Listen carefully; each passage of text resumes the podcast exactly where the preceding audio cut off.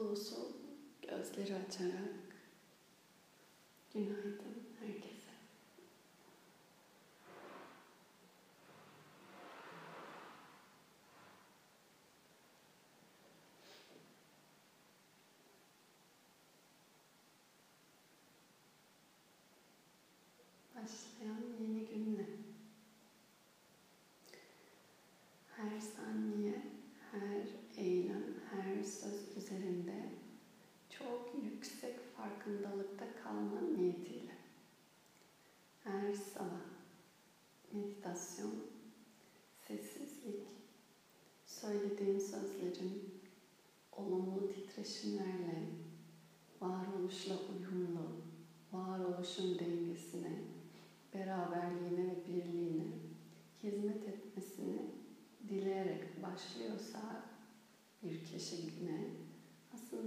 metin çok yüksek farkındalık aslında. Her anını ve bu niyet uğruna da geri kalan zamanını geçirmek. Eğer her gün 20 dakika sabah akşam sonra belki 30-40 sessizlik bir gün önce her ne yaptıysanız, her ne olduysa zihinsel alanınıza etki herkes zaten şimdiye kadar belli bir süredir pratiklediği için farkındadır. Sabah zihin onları söylüyor ya da akşam zihin onları tekrar sunuyor. Yaptığı her eylemin, her sözün küçücük de olsa ve o anda gelişi güzelliğinde bile olsa içeride duygu ve düşünce dünyasında nasıl izler bıraktığının ispatı oluyor. Bütün bunlar. Bu nedenle de daha farkındalık geliştirmek için çünkü neyin neye sebep olduğunu bilmiyorsa bir insan onu aynı biçimde e, icraya devam edebilir ama bir şeyin neye sebep olduğunu keşfederse onu o zaman daha doğru biçimde kullanır. Tercihini, kararlılığını, karar mekanizmasını ve iradesini ona göre kullanır. En küçük ve basit bir telefona bakmaktan, bir konuşma icra etmekten biriyle ya da herhangi bir kitap okumak. Gözlerini kapatıp 20 dakika sessiz kaldığında her birinin nasıl bir etkileşimle içeride tekrar döndüğünü, tekrar hafızadan çağrıldığını gördüğü zaman 20 dakikalar aslında dolayısıyla bize 20 dakika haricinde yaptıklarımızın e, ispatı nevi ya da 20 dakika haricinde yaptıklarımızın tekrar film gibi sahnede oynatılması. Bu nedenle aslında o her 20 dakika aradaki neden sonuç bağlantısını çok daha net görerek ne icra ettiğimde, ne söz ettiğimde, ne düşündüğümde içeride bana ne oluyor? Bunu çok net, daha net aradaki neden sonuç bağlantısını keşfettiğim, keşfetme çalışması ve keşfettikçe dolayısıyla da daha farkındalıkla daha icraatları, sözleri veya düşünceleri üzerinde gelecek günler için sorumlulukla davranma yaklaşımı. Meditasyon dolayısıyla alt metinde aslında bu da demek.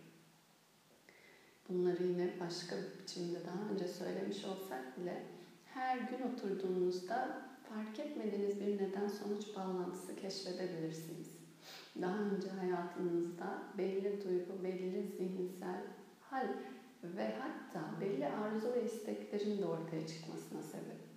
Sen baktığında çok doğal, öylesine birden çıkmış bir arzu, bir istek görebilirsin.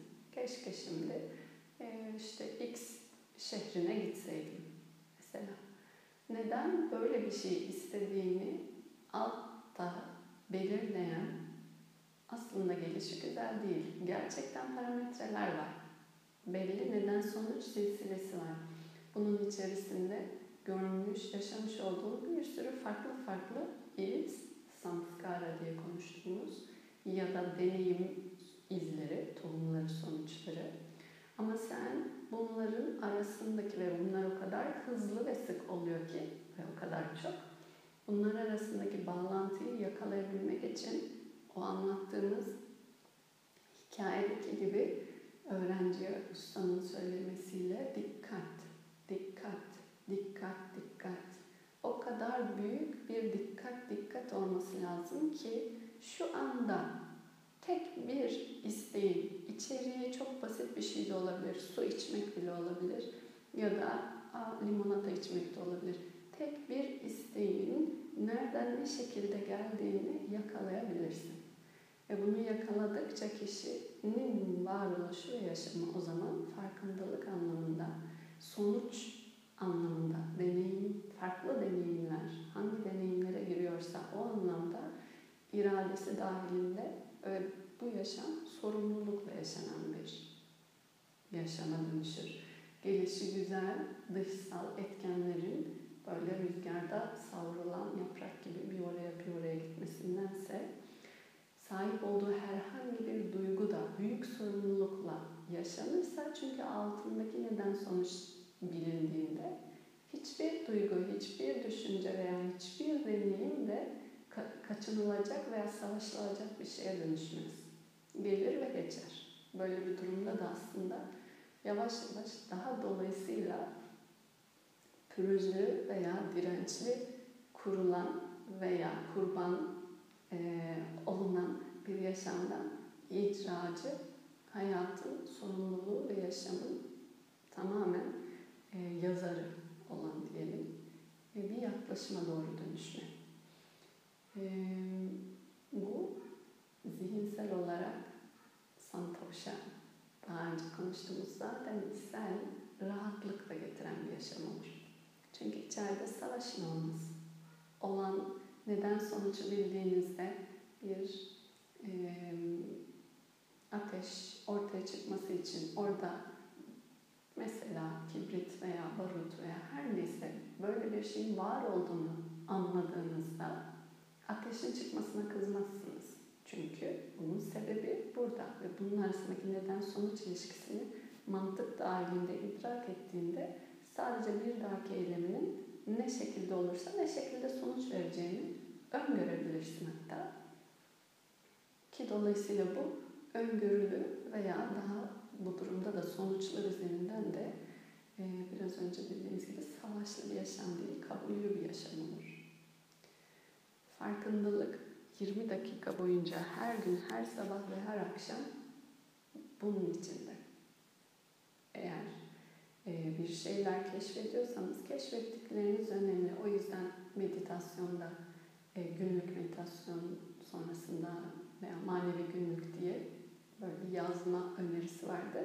Yazmak tercih etmiyorsanız bile ama en azından gelen şeylerin sorumluluğunu alın.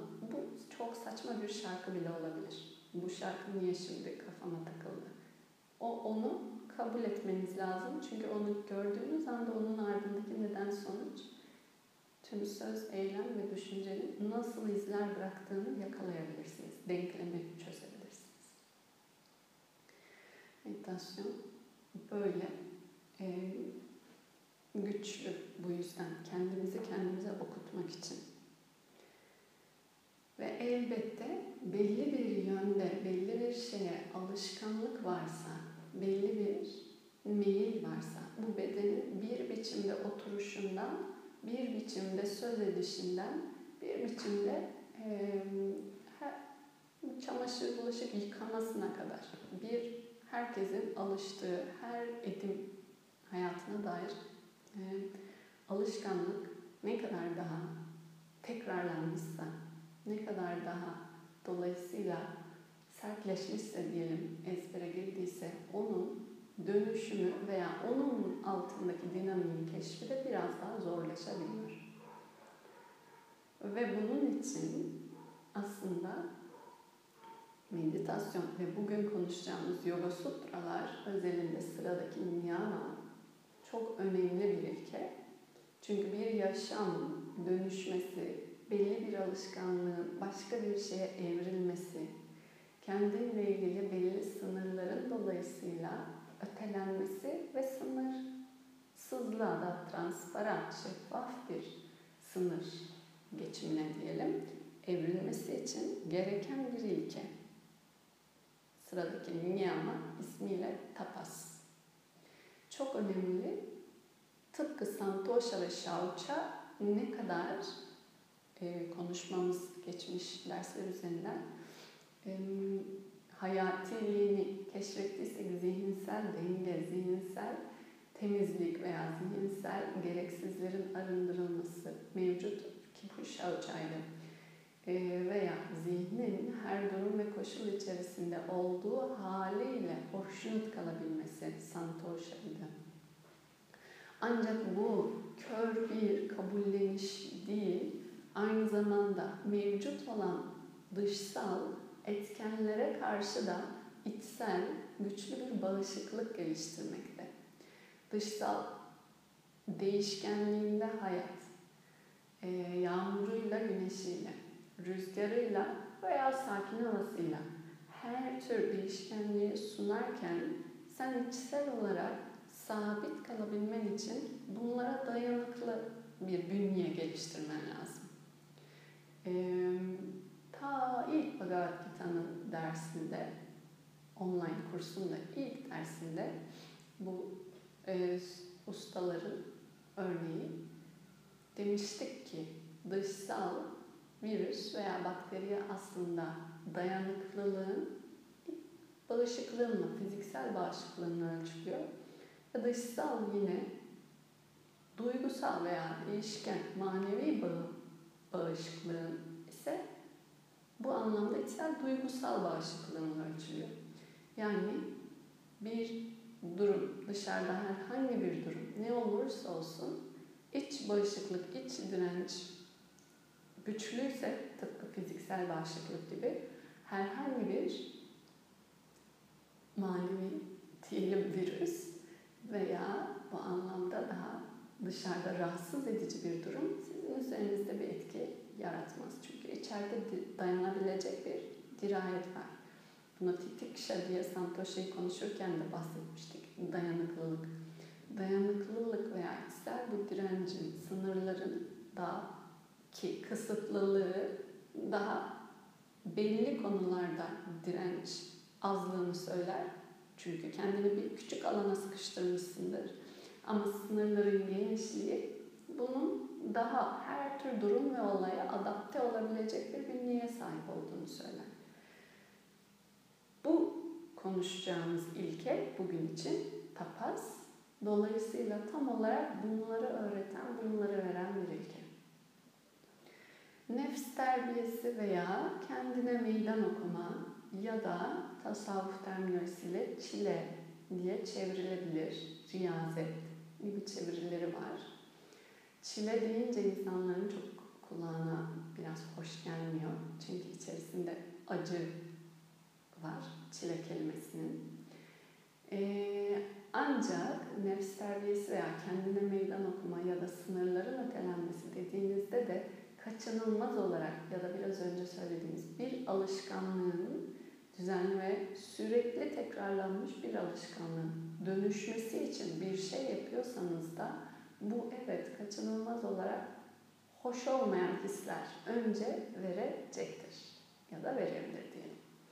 Çünkü alışkanlık veya bir şeyin kolay olması zaten sürekli onu o şekilde yaptığınız için bir adaptasyona girdiniz. Ama siz bunu değiştirmek istiyorsanız o zaman bilmediğiniz alana girdiğinizde rahatsızlık hissinin olması çok normal. Çünkü bilmiyor. Beden de bilmiyor enstrümanlardan. Duyular da bilmiyor, zihin de bilmiyor. En basiti 20 dakika hareketsiz oturmak. Eğer hiç oturmadıysanız hareketsiz 20 dakika boyunca bu beden için sınırlarının dışında bir şey tanımıyor Dolayısıyla rahatsız olması çok normal. Ya da 20 dakika tek bir şeyi düşünmeye alışmadıysa zihin, yani 20 dakika boyunca sürekli başka başka şeyleri gelişi güzellikte düşünmeye, o düşüncelerle oraya buraya savrulma meyilinde yaşadıysa şimdiye kadar 20 dakika siz onu tek bir şey düşün diye odaklamaya çalıştığınızda rahatsız olması çok normal. Ve bu durumun içeride sınırları yine böyle ittirmesi çok normal. Ancak buna rağmen yine de oturmaya başlarsa kişi, buna rağmen odaklanmaya çalışırsa kişi, yaptığı eylem dolayısıyla olan şey kendine karşı kendi içindeki direnç kendi içindeki sınırlara karşı bir meydan okuma olduğu için e, bu doğal olarak bir, bir nevi sürtünme kendi içinde bu dirençleri yaratacağı için rahatsızlık, belki buna ateş de diyebilirsiniz metaforik konuşursanız. Çünkü içeride bir şey bir şeye sürttüğünüzde ateş ısı çıkar. Tapas kelime anlamıyla da bu demek. Ateş ve ısı. Bir sürtünme, bir meydan okumayla ortaya çıkan aslında bir nevi e, bir enerji var. Çünkü her karşı geliş karşılıklı birbirine bir şeyler vuruyorsa bir şey çıkartır ortaya. Ve burada ortaya çıkan şey ise sizin dirençlerinize veya bu sabit katı sınırlarınıza karşı koyduğunuz sürtünmeler. Dolayısıyla da bunlar evet belki sıcaklık bizzati fiziksel de olabilir ama ya da içsel bir e, rahatsızlık veya acı hissi olabilir, öfke hissi olabilir.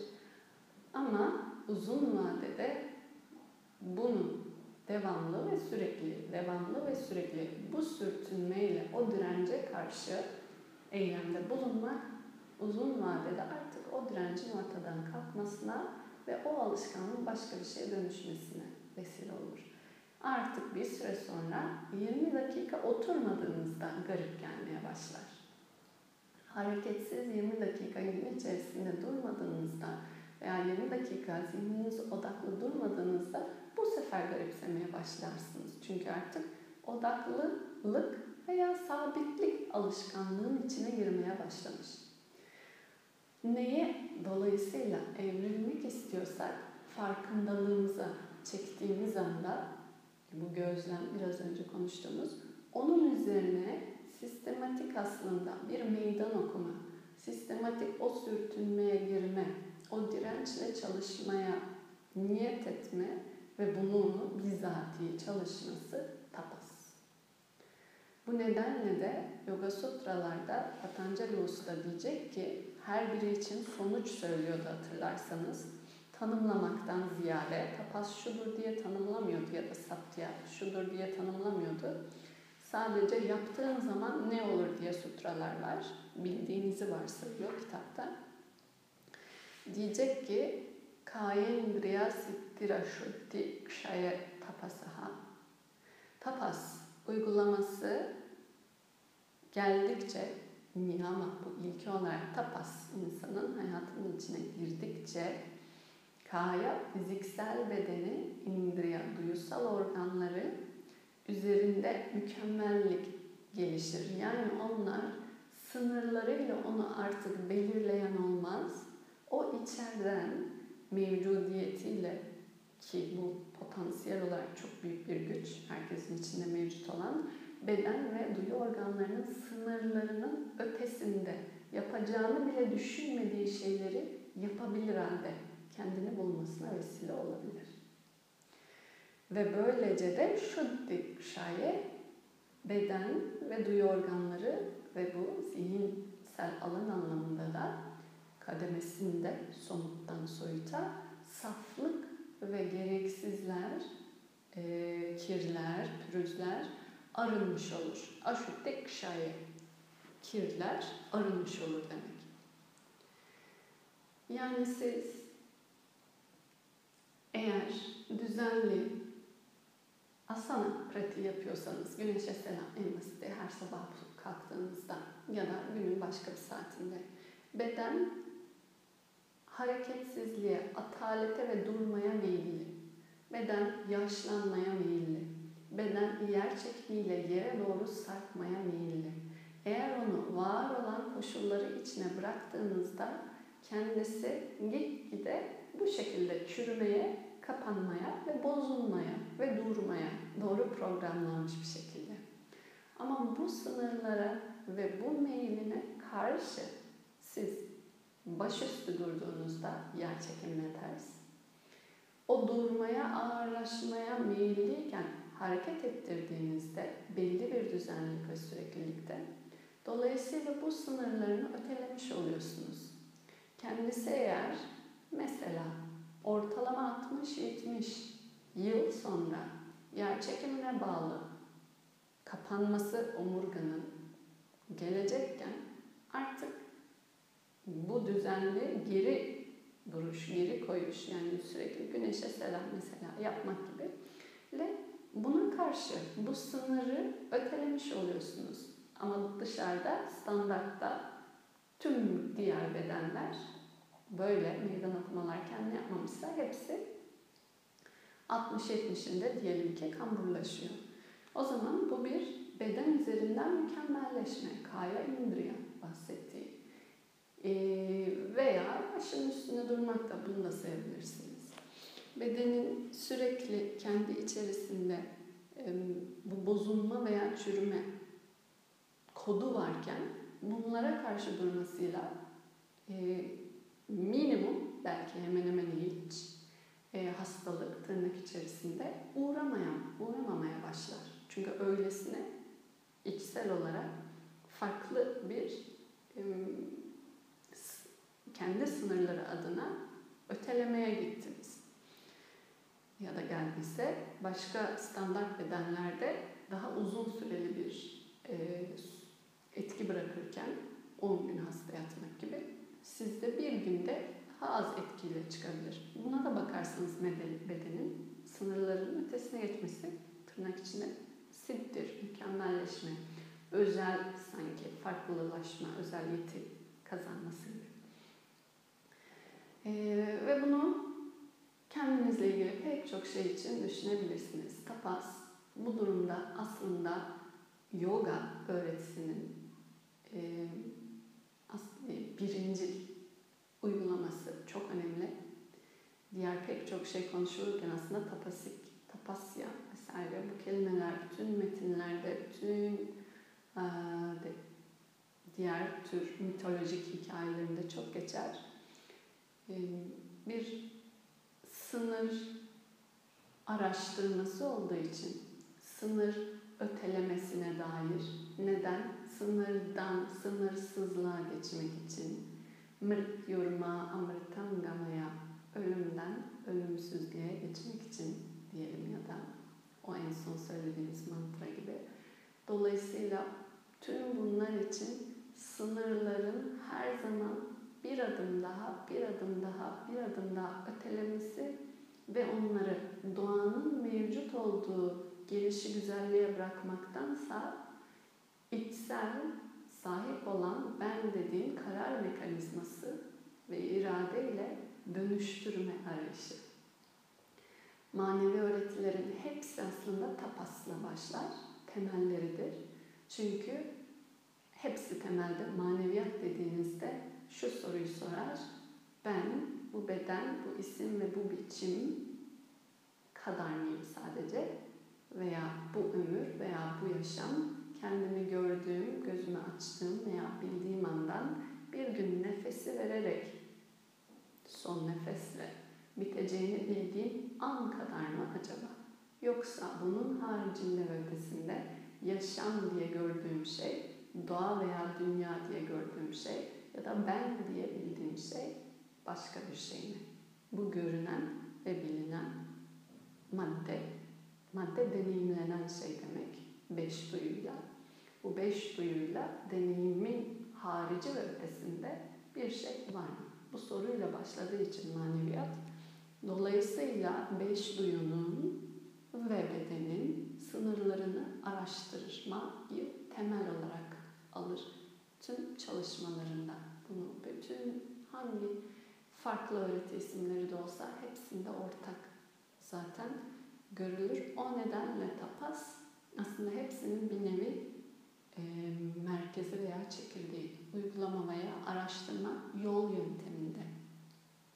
Nihayet içinde yogada aynı şekilde e, yoganın tarihinde de bu arada e, eski zamanlarında şu an yaptığımız asanaların çoğu ki bizim de şu anki uygulamamızda tapas zaten her biri kendinize karşı meydan okuma ama uygulamalarının da çoğu bizatihi de tekelliğinde de daha büyük tapaslar olarak mesela ağaç duruşu sadece 5 dakika durulan bir pozdan ziyade tek ayak üzerinde durulan poz bilmeyen varsa bir ayak havada bacağın içinde tek ayak yerde bekliyor. Ee, böyle resimler görmüş olabilirsiniz. Çizim. 2 saat, 3 saat, 5 saat vesaire gibi belki daha uzun süreler de olabilir. Ee, aslında bu pozlar üzerinden beden sınırları aşımı çalışması yapılması. Ancak sonra tarih içerisinde tüm bu öğretilerle beraber diğer uçlaşma ki orta yol diye Bhagavad Gita üzerinde konuşmuştuk. E, tapas çile için çile de olmamalı. O da diğer ucu. Diğer uçta da sadece kendi beden ve bu anlamda e, acıya dönüşen ve bunun sanki sadece bir manevi gelişim aracı olduğuna fikir olarak mail etme riskinden dolayı yine farklı akımlar, ekoller ve öğretmenlerin sözleri var. Kendinizi sırf yani 5 saat ağaç pozunda dursam da ne olur acaba diye eğer acı acı acı içine giriyorsanız ahimsayı da unutmamamız lazım. Tapasın karşıtı ahimsa. Eğer oruç tutayım acaba ne kadarmış sınırlarım hiç yemek yemeden diyerek 5 gün oruç tutuyorsanız sonra hasta oluyorsanız ve hiç oturamaz hale geliyorsanız artık hep yatmanız gerekirse 20 gün bunun da bir anlamı yok. Ee, veya baş duruşuna kalkayım kalkayım derken boynunuzu sakatlarsanız bunun da anlamı yok. Her koşulda ahimsa, santosha beraber bir sürü fark ediyorsanız dengeleyici ilkeyle geliyor. Tek başına tapas, e, tapas değil, yanında ahimsa var, yanında santosha var. Denesen bile ve düşsen bile ve belki sınırını şu an iki gün, e, iki saat, iki dakika her neyse herhangi bir şey için görsen bile santosha sonuç üzerinden hoşnutluk da yine e, talep ediyor. Ama bu çalışma ve meydan okumayı durdurmak demek değil. Yine de tapas her an, her gün ne kadar yürürseniz yürüyün kendinizle ilgili keşfedebilecek ve öteleyebilecek bir sınır bulabilirsiniz.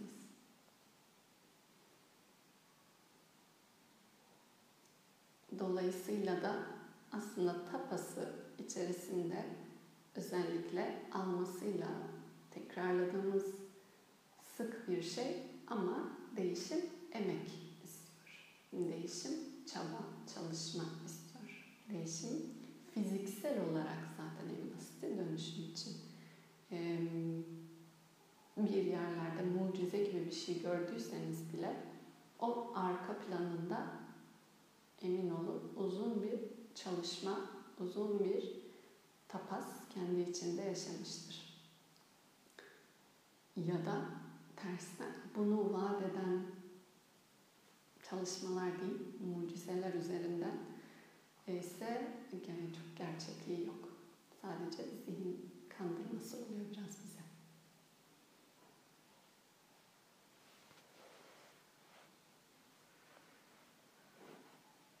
Sadana tam bir tapas. Örneği ve uygulaması.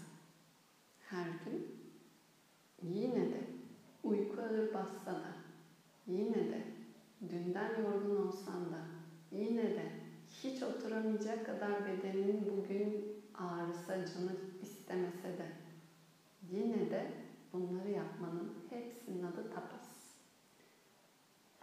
Dolayısıyla şu an zaten bizatihi bolca tapas uygulamış ve bilen kişilersiniz diye tahmin ediyorum aynı zamanda.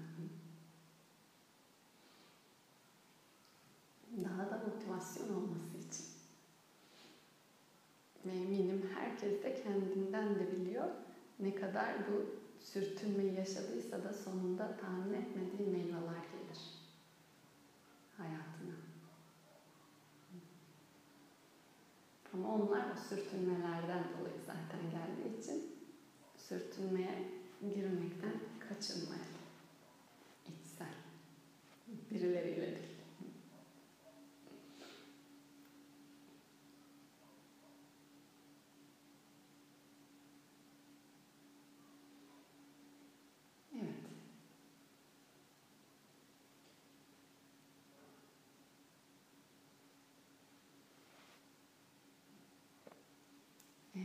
sorunuz yoksa burada tamamlayabiliriz.